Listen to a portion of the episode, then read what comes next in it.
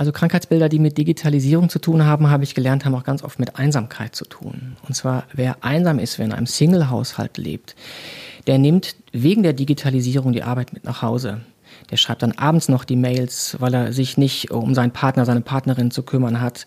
Und das heißt, es gibt dann eher den Burnout als die Sehnenscheidenentzündung. Und das liegt zum Teil wirklich an der Digitalisierung, weil die Grenze zwischen Privatem und Arbeit nicht mehr so ganz einfach einzuhalten ist. Hinter der Geschichte. Der wöchentliche Podcast für Freunde der Zeit. Liebe Hörerinnen und Hörer, herzlich willkommen zu einer neuen Folge von Hinter der Geschichte, dem Podcast für Freunde der Zeit. Hier blicken wir jede Woche hinter die Kulissen der Arbeit bei Deutschlands größter Wochenzeitung. Mein Name ist Christoph Siemes, ich bin der Textchef der Zeit und in dieser Woche mal wieder Ihr Moderator. Unser Thema heute kommt aus dem Wirtschaftsteil der aktuellen Zeitausgabe. Es geht um eine große, ganz grundsätzliche Frage, wie gesund sind eigentlich Deutschlands Arbeitnehmerinnen und Arbeitnehmer? 45 Millionen Erwerbstätige gibt es im Moment, so viele wie nie zuvor in der Geschichte der Bundesrepublik. Und 87 Prozent von diesen 45 Millionen haben auch das Gefühl, dass sie eine sinnvolle Arbeit leisten. Zugleich aber klagen auch viele über die gesundheitlichen Folgen ihres Jobs. Wir alle haben ja immer ein bisschen Rücken, das kennen Sie vielleicht auch, aber es gibt da natürlich je nach Branchen auch noch ganz andere und viel schwerwiegendere Sachen. Und diese Krankheiten, die im Job auftreten können, sind heute natürlich ganz andere als vor 100 Jahren, als die Bergleute zwangsläufig Staublunge bekamen. Deshalb hat unser Reporter Henning Susebach versucht herauszufinden, wo die Arbeitnehmerinnen und Arbeiter von heute der Schuh drückt. Wie er dabei vorgegangen ist und was er herausgefunden hat, das ist heute unser Thema in Hinter der Geschichte. Hallo Henning. Hallo. Ja, wie bist du vorgegangen bei dieser Recherche? 45 Millionen Arbeitnehmerinnen und Arbeitnehmer, das ist ja ein weites Feld. Wie kriegt man da so einen Pfad durch, auf den man gehen kann? Ich habe mir erst überlegt, aus welchen Branchen ich Betriebsärzte und Betriebsärztinnen ansprechen sollte und habe mich entschieden für große Branchen und zum Teil auch die klassischen Branchen, also sowas wie Auto, Banken, das ist alles dabei. Journalismus war nicht dabei, wir sind zu klein, oder? Ich glaube, wir sind zu klein und Selbstdiagnosen wollte ich auch nicht stellen. Nun ist das ja ein heikles Thema. Wir wissen alle, Ärzte sind zur Verschwiegenheit verpflichtet. Wie hast du die Leute trotzdem zum Reden gebracht? Naja, ich habe die Leute zum Reden gebracht, indem ich ihnen absolute Anonymität versprochen habe. Die Ursprungsidee war eigentlich, dass wir Betriebsärzte aus verschiedenen Branchen zusammen an einen Tisch setzen. Aber schon dann wäre ja die Anonymität aufgehoben gewesen. Das heißt, ich bin mit einem immer ähnlichen Fragenkatalog zu sechs verschiedenen Menschen gefahren, die voneinander nicht wissen und habe denen versprochen, ich schreibe eure Namen nicht und niemand der anderen Gesprächspartner auch wird erfahren, auch nicht für welche Bank und für welchen Autokonzern äh, sie arbeiten, weil allein dadurch würden sich ja vielleicht auch Arbeitnehmer irgendwie verraten fühlen. Und selbst wenn es 100.000 sein sollten, für die dieser Arzt zuständig ist. Nun kenne ich das hier aus unserem Betrieb. Wir sind ja verglichen jetzt mit VW, sage ich mal, wirklich ein Kleinstunternehmen und wir haben eine Betriebsärztin. Wie findet man aber jetzt die richtigen Betriebsärzte, die auch gute Gesprächspartner sind, weil nicht jeder kann auch gut von dem erzählen, was er so jeden Tag erlebt. Ja, da musste ich tatsächlich erstmal lernen, dass es mehrere Betriebsärzte gibt und die dann wieder einen Chefbetriebsarzt haben. Und die Frage war immer, nehme ich jetzt ganz oben den, der eher in der Theorie, aber mit viel Verantwortung unterwegs ist oder jemanden aus dem Mittelbau? Ich habe das mal so, mal so gehabt gehalten. Und das war schon ein Abenteuer bei der Recherche. Denn über die Unternehmenspressestellen an diese Ärzte zu kommen, ist aus zweierlei Gründen schwierig. Die Ärzte sind ja zum Glück unabhängig. Die petzen ja auch nicht dem Chef eine Krankheit. Und zum Zweiten hat man gemerkt, wie nervös und vielleicht auch wie krank welche Branche ist. Und ich kann nur sagen, die Autoindustrie hat alles getan, um zu verhindern, dass ich mit einem Betriebsarzt spreche. Die sind gerade in ihrem Selbstbewusstsein schwer angeschlagen. Das heißt nicht unbedingt, dass jetzt alle Autoarbeiter krank sind, aber dass die Branche vielleicht schon das Gefühl hat, dass sie der kranke Mann sozusagen Europas, wenn nicht der Welt ist. Oder also die ganze Branche. Kann man das so verstehen? Ja, ich glaube, die haben einerseits den Eindruck, dass zuletzt sehr, sehr schlecht über sie berichtet wurde. Dieser zuständige Betriebsarzt aus der Autoindustrie hat mir auch gesagt, ähm, naja, wir sind gerade imagemäßig so ungefähr bei der Rüstungsindustrie angekommen. Und natürlich haben sie auch die Sorge, dass dieses Imageproblem Problem, diese Berichterstattung aus den letzten Jahren, die ich für völlig gerechtfertigt halte, auch gesundheitlich Spuren hinterlassen hat. Und ich glaube, da waren die nicht so auf Öffentlichkeit erpicht. Und hat sich dieser, sozusagen diese Ferndiagnose denn dann im Gespräch mit dem Betriebsarzt aus der Autoindustrie bestätigt? Ist dieser Druck, unter dem die Unternehmen stehen, auch ein Druck, den jeder einzelne Arbeitnehmer dort spürt? Ja, ich war überrascht, dass doch ganz viele lineare Zusammenhänge da gezogen wurden. Also ich hatte den Eindruck, am schlechtesten geht's den äh, Menschen bei den Banken, weil dort einfach wahnsinnig viel weggespart wird und Arbeitsplätze unsicher sind. Und in der Autoindustrie, und da habe ich ein, wie ich finde, sehr schönes Wort gelernt, das ist die Gratifikationskrise. Also in der Autoindustrie heißt es, sind in vielen Unternehmen gerade Ingenieure bislang hoch geschätzt, damit beschäftigt, unter Riesenstress, wie soll ich sagen, Schummeldiesel zurückzubauen, das dann mit den Behörden abzustimmen. Gleichzeitig sollen sie äh, neue, letzte Verbrennermotoren entwickeln, von denen auch jeder sagt, braucht kein Mensch mehr, denn bald ist die E-Mobilität angebrochen.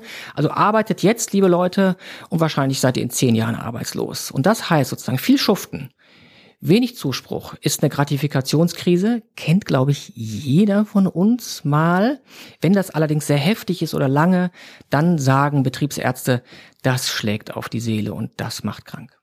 Nun sind sechs Betriebsärzte, könnte man auf den ersten Blick sagen, nicht besonders viele, auch wenn die repräsentativ für eine ganze Branche stehen sollen. Wie repräsentativ würdest du sagen, ist das Gesamtergebnis dessen, was du da zusammengetragen hast? Ja, repräsentativ ist es nicht. Ich würde es eher anekdotisch nennen, weil mir natürlich jeder aus seinem Berufsalltag etwas erzählt hat. Es ist aber doch sozusagen aussagekräftig, weil ich jeden auch gefragt habe nach der Größe des Unternehmens. Und wenn wir die Belegschaften dieser sechs Ärzte zusammenzählen, sind das mehr als 100.000 Menschen. Ja, das ist schon eine Menge Holz. Also da finde ich, kann man schon davon sprechen, dass man daraus etwas lernt, was über eine kleine Klitsche weit hinausgeht. Was hat dich denn bei den Ergebnissen am meisten überrascht oder gab es auch Details, wo du sagst, davon habe ich noch nie was gehört? Also ich muss erstmal blöderweise anfangen mit etwas, was am erwartbarsten war. Also ähm, Berufskrankheiten oder ob Arbeit krank macht, ist heute viel schwerer zu erklären als früher. Wenn mir früher ein Hammer oder ein Amboss auf den Fuß fiel, war das klar, das ist bei der Arbeit entstanden. Wenn ich heute Hautausschlag habe, weiß ich nicht mehr, liegt das am chemischen Reinigungsmittel, mit dem ich arbeite, oder habe ich sowieso eine Allergie? Das auseinanderzuhalten ist sehr, sehr schwer.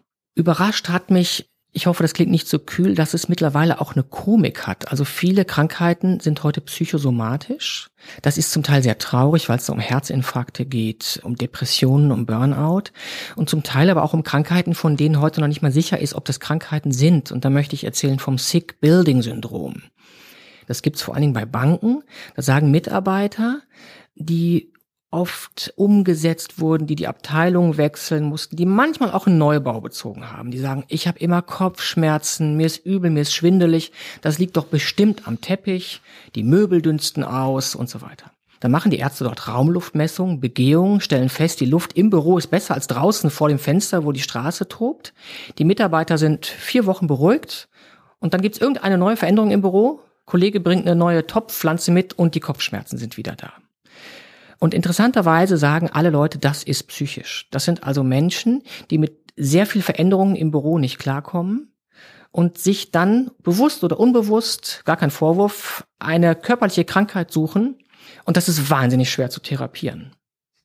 Und haben die Betriebsärzte etwas darüber gesagt, dass es die Zahl zum Beispiel der, der, echten Simulanten, sofern man sie überhaupt noch entdeckt, ist die gestiegen? Oder sind die Deutschen, was ja auch ein Klischee ist, aber sind wir tatsächlich so wahnsinnig fleißig? Also ich würde das Wort Simulant gerne zurückweisen, weil tatsächlich einige haben dann auch wirklich Kopfschmerzen und bei anderen findet sich aber nichts.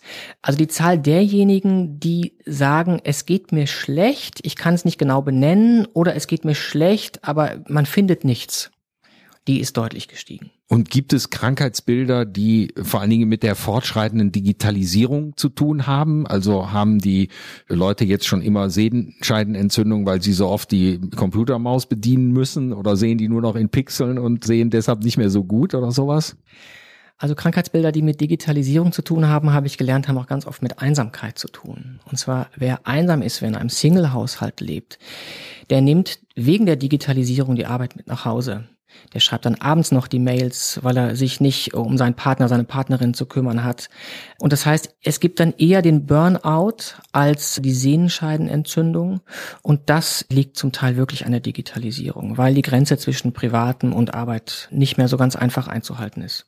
Liebe Hörerinnen und Hörer, Sie haben sich nicht verlaufen in einen Podcast über Arbeitsmedizin, sondern Sie sind hier bei der Zeit, bei unserem Podcast Hinter der Geschichte, in dem wir sprechen über die Entstehungsgeschichte einzelner Artikel in der neuen Zeitausgabe. In dieser Woche ist das unser großer Gesundheitscheck, sage ich mal, der deutschen Arbeitnehmerschaft. Äh, mein Kollege, unser Reporter Henning Susebach hat die durchgeführt und dazu sechs Betriebsärzte befragt. Und jetzt befragen wir ihn, was er unterwegs in sechs Branchen gelernt hat. Du hast nicht nur, Henning, mit den Betriebsärzten gesprochen, sondern du hast auch einen ganzen Berg von statistischem Material gewälzt und zusammen mit unserer Infografikerin Jelka Lerche daraus ein großes Schaubild gemacht, das man auch in der aktuellen Ausgabe der Zeit findet. Da geht es zum Beispiel um die Unterschiede zwischen Männern und Frauen im Bezug auf Arbeitskrankheiten, durch Arbeit induzierte Krankheiten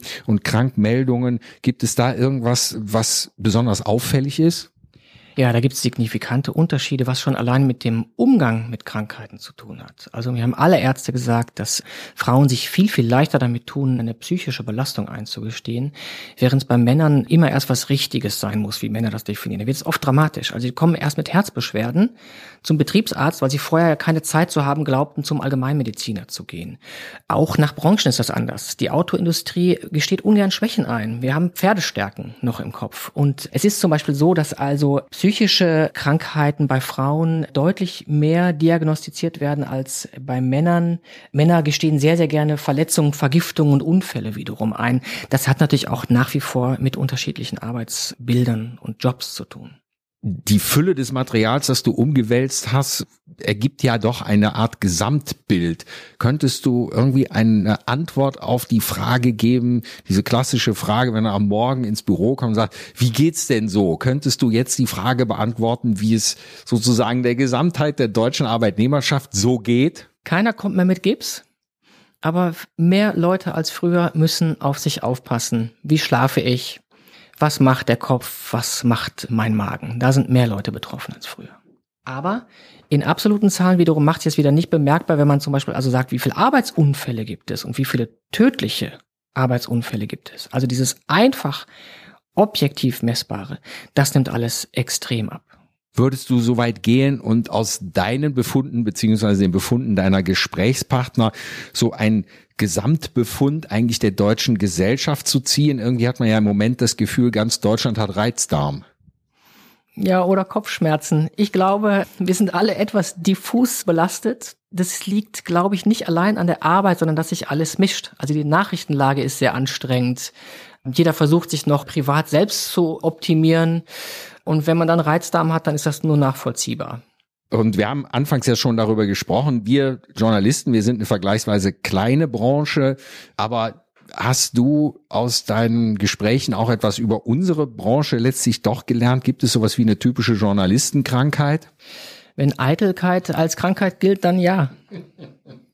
Man kennt ja das Phänomen, dass man zum Arzt geht und sich das eigene Befinden allein dadurch ändert, dass man hingeht. Ja, wie hast du dich denn am Ende der Recherche gefühlt? Besser oder schlechter als vorher? Äh, weder noch, aber ich weiß jetzt, was ich für ein Typ bin. Ein Arbeitsmediziner hat mir gesagt, bei den hohen Tieren tut sich eigentlich gesundheitlich relativ wenig, weil unter anderem deren gute, harte Konstitution sie auch in den hohen Posten gebracht hat. Bei uns Normalos reagiert dann unser Körper unter Stress, auch unter psychischen Druck, an irgendeiner Stelle. Der eine ist eben der Kopfschmerztyp, der nächste ist der, was weiß ich, Rückentyp und ich fürchte, ich bin Magen. Hast du denn was gelernt bei deiner Recherche, was du in Zukunft anders machen willst? Zum Beispiel keine zusätzlichen Podcasts mehr neben der eigentlichen Schreibarbeit abzuleisten? Also dies hier ist definitiv mein letzter.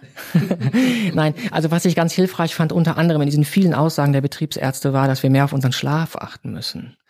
Viel zu schlafen ist irgendwie heute uncool, länger als sieben Stunden. Manche Menschen brauchen aber mehr Schlaf. Ich glaube, ich fürchte ich auch.